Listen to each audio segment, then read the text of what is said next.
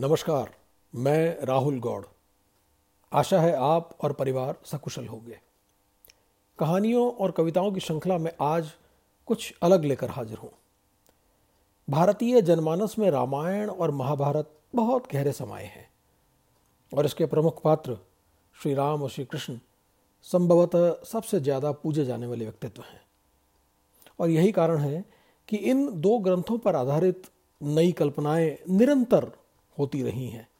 बहुत से लेखकों ने इन काव्य ग्रंथों में डूबकर नए मोती निकाले हैं।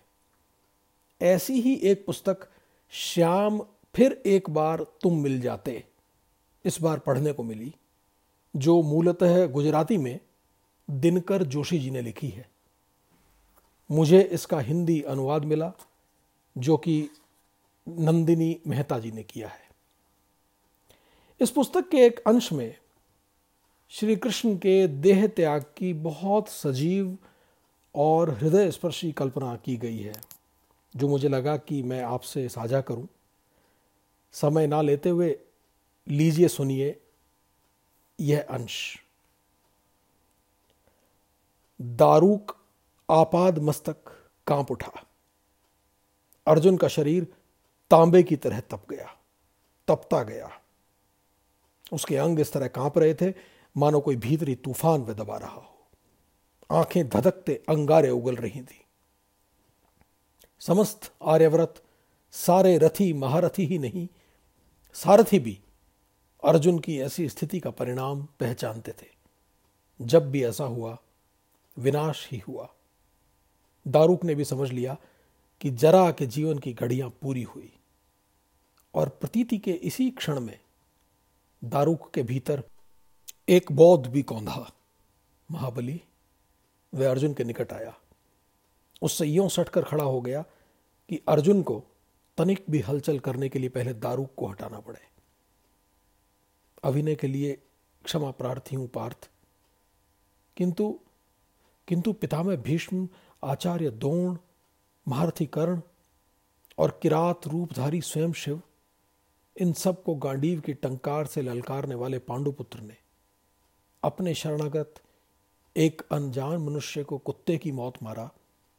यह घटना उन प्रतापी पूर्वजों को ही नहीं, आने वाली अनेक पीढ़ियों को लज्जित करेगी।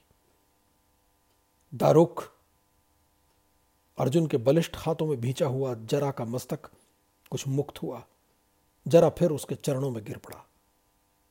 यह आदमी कह रहा था उसने कृष्ण की हत्या की है। कृष्ण की हत्या कैसे हो सकती है?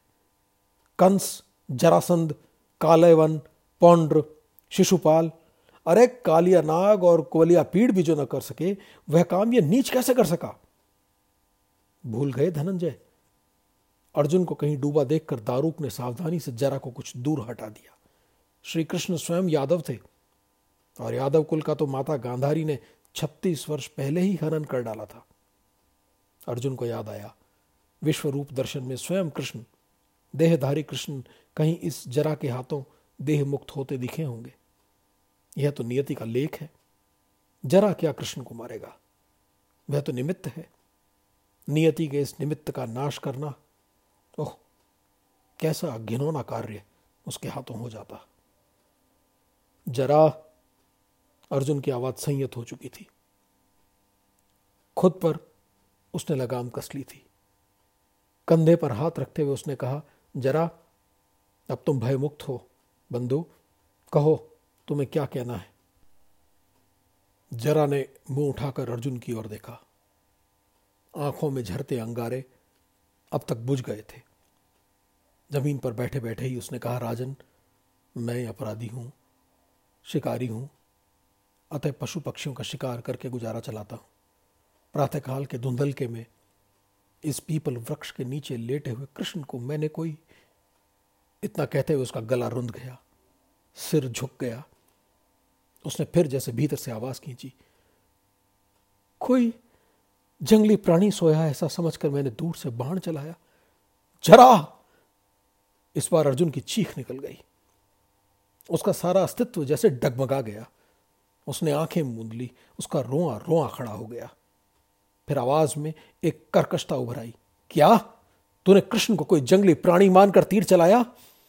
और तेरा वह तीर वह कृष्ण को लगा? जी महाराज, जरा के पास एक सीधी स्वीकृति के अलावा रास्ता भी क्या था? मैंने तीर चलाया और महाराज, मेरा तीर कृष्ण के दाहिने पाँव के तलवे में जा धसा वह जानलेवा तीर उसी क्षण उसी क्षण जरा की आवाज़ फिर साथ छोड़ गई। एक खुले रुदन ने ही उसका साथ दिया। वह क्षण, वह बात मानो उसकी आँखों में जम गई थी। अर्जुन और दारूक के कान जरा के शब्द कहाँ सुन रहे थे? वे जरा की आँखों में बर्फ़ की शिला से जम गए उस दृश्य को अपनी आँखों से देख रहे थे। पीपल के वृक्ष से टिककर विश्राम करना चाहते थे कृष्ण। अभी दो प्रहर पहले ही तो समुद्र तट पर बड़े भाई दाऊ बलराम ने ध्यानस्थ अवस्था में देह त्याग किया था। वैसा आँखों के सामने नाच रहा था। दाऊ गए तो वृष्णि वंश के एकमात्र प्रतिनिधि वे स्वयं ही तो बचे। वैसे द्वारका में अति वृद्ध पिता वसुदेव थे और बालक वज्र था, लेकिन पिता भी अब कितने दिन। बड़े भाई की पार्थिव देह अग्नि को समर्पित करके कृष्ण पुनः प्रभास क्षेत्र की ओर चल पड़े। रात ढल चुकी थी। मार्ग में केवल अंधकार ही नहीं था। उस अंधकार के बीच बिखरे थे पुत्रों, पौत्रों, प्रपौत्रों, साथियों, पूजनीय और अन्य कुटुंबजनों के छिन्न विछिन्न अंग उपांग। हिंसक पशु पक्षियों द्वारा छूथे देहों के भग्न अवशेष। दो अंधकारों के बीच से संभल कर नितांत विरक्त भाव से कृष्ण चले जा रहे थे। पगडंडी पर और उसके आसपास बिखरे युद्धावशेष। और कुछ नहीं, सूखे पर्ण बिछे हो मानो। इतनी स्वाभाविकता से कृष्ण हिरण कपिला के संगम तट तक चलते चले गए। एक लंबी विराम यात्रा, और फिर आया विशाल पीपल का वृक्ष। यहाँ पहुंचकर वे थम गए, और रात अभी बाकी थी। तनिक रुक लूँ? बस सांस के सम होने तक। और वे वृक्ष के तने से टिककर बैठ गए। अनंत ब्रह्मांड में मन खो गया। पर ब्रह्म की आराधना में उन्होंने आँखें मूंद ली और आँखें बंद हुई तो सामने नाच उठा कुरुक्षेत्र।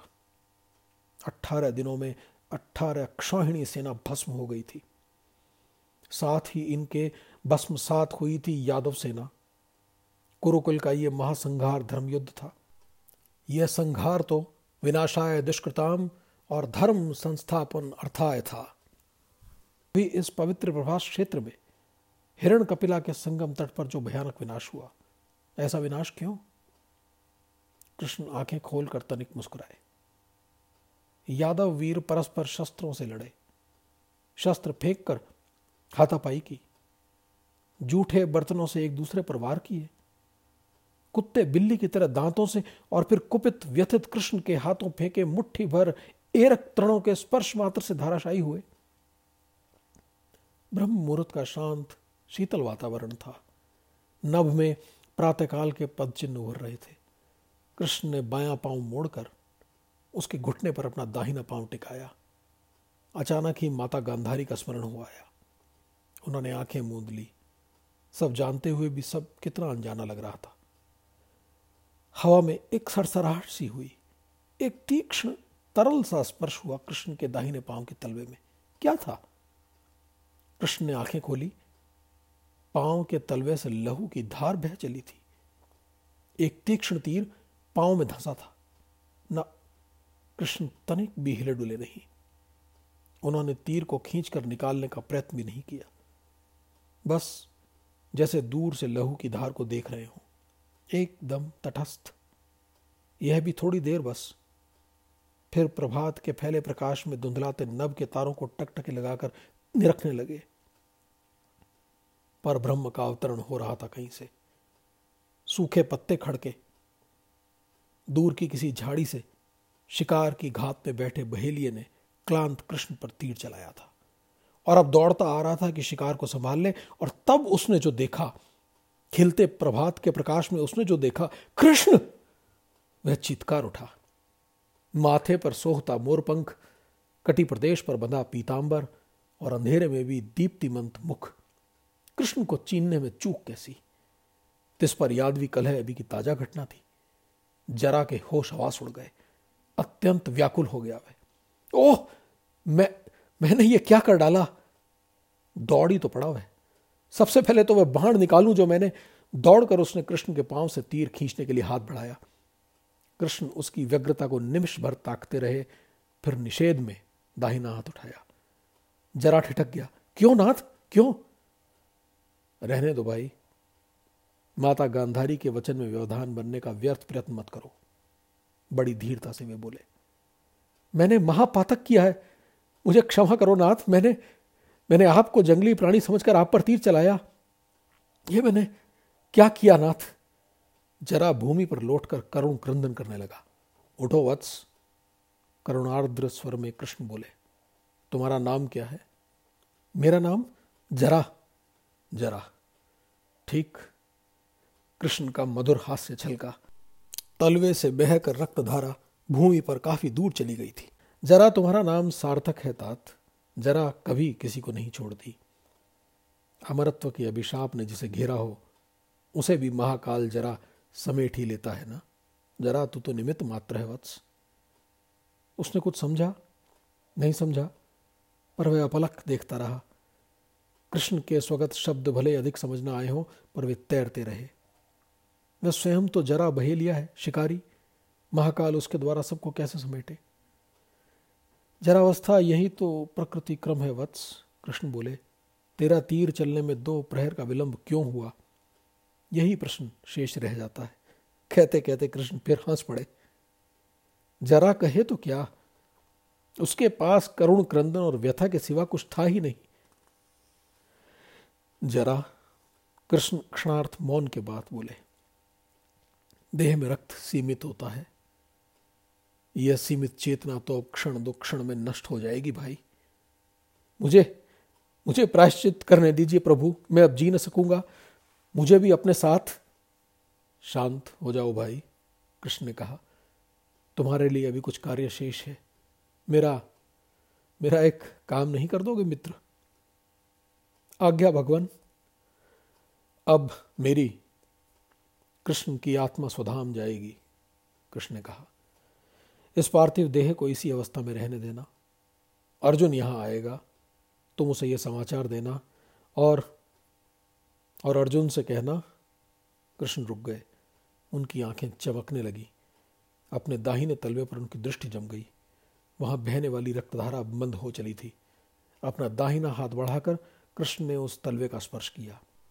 एक युग के पश्चात मानो उनकी आँखों के सामने गोकुल आखड़ा हुआ। व्रज भूमि के कालिंदी का प्रवाह सजीव हुआ। राधा की आँख से टपके आँसू यहीं ठीक इसी जगह दाहिने पाँव के तलवे पर गिरे थे। विदा की वह बेला कृष्ण के चरणों में सिर रखकर राधा फफक उठी थी और फिर आँसू उसकी आँखों से कृष्ण के तलवों तक जैसे एक थर थराता तार था। आंसुओं का। राधा से फिर कभी कृष्ण मिले नहीं। जरा कृष्ण ने बात पूरी की। अर्जुन से कहना गोकुल में गोकुल में राधा को संदेशा भेजे कि कृष्ण की प्रतीक्षा अब व्यर्थ है। बस इतना ही। अर्जुन से कहना, कृष्ण की विदाई की बात गोकुल में राधा के कानों तक पहुँचाए। किंतु कृष्ण ने जरा के बाण को निमित्त बनाकर अपना यह जीवन समेट लिया है। यह बात राधा से न कहना। बस वत्स कल्याण मनस्तु भगवान भगवान हिरण कपिला दोनों मानो जरा की आँखों से बहने लगी मैंने महापाप किया है पाप का इतना भयावह बोझ लेकर मैं जी नहीं सकूँगा मुझे श्राप दीजिए मुझे मृत्यु दंड दीजिए मुझे नरक दीजिए मुझे कल्याण मस्तु फिर कृष्ण एक बार बोले स्वर पूर्ववत स्वस्थ था किंतु अधिक क्षीण। पाप आचरण नहीं, भावना है। आचरण कर्म प्रेरित निमित्त है, भावना ही आत्म प्रेरित है। तू भावना मुक्त है वत्स, तुझे पाप स्पर्श नहीं करेगा। बोलते बोलते कृष्ण ने आँखें मूंद ली। उनके ओठों पर वही भुवन मोहिनी मुस्कान विलसित हुई। तनिक ऊँचा उठा हाथ नीचे खिसकाया। फिर हवा में अचानक एक मधुर आलाप प्रकट हुआ। हिरण कपिला के नीर स्थिर हो गए। वातावरण की शीतलता अनोखी सुगंध से भर उठी थी। अदृश्य पुष्पों का मुलायम स्पर्श हुआ। अभी तक व्यग्र और अत्यंत विहल जरा में कहीं से एकाएक प्राण संचरित हुए। उसने अनुभव किया कि वह तो विमुक्त है। फूलों की भांति भारहीन। पाप का तनिक स्पर्श भी उसे न था। कृष्ण के शरीर से टपकता लहू लाल नहीं था, काला नहीं था, वह तो मेघ धनुष था मोर पंख था। मेघ धनुष और मोर पंख के सागर के बीच उसने बांसुरी का सुर सुना और फिर वह सुर धीरे धीरे, अतल अनंत की यात्रा पर बढ़ता गया हो, इस तरह क्षीण होता गया। जरा ने अनुभव किया वह दिव्य सुर सुन नहीं रहा है, देख रहा है। कान नहीं, आँखें बोल रही हैं। बांसुरी के सुर थम गए। हिरण कपिला का नीर पुनः बहने लगा। हवा में अब मात्र शीतलता रही। सुगंध अलोप हो गई। जरा चीतकार कर उठा। कृष्ण! कृष्ण! और फिर क्षण भर पहले जो कृष्ण के नाम से पहचाना जाता था उस अचेत देह के सामने जरा लुढ़क गया। चोला ही तो था, मुख की मुस्कान वैसी की वैसी, अगम्य, किंतु मुखरित थी। एक महायुग के अस्त के दर्शन का परम सौभाग्य मिला। एक हत्यारे को समर्पित करके कृष्ण ने समेट ली अपनी जीवन लीला, और वह सिमटता क्षण निमिष मात्र में ब्रह्मांड में समा गया। आज इतना ही आगे फिर कभी भेंट होगी तब तक के लिए आज्ञा दीजिए। नमस्कार।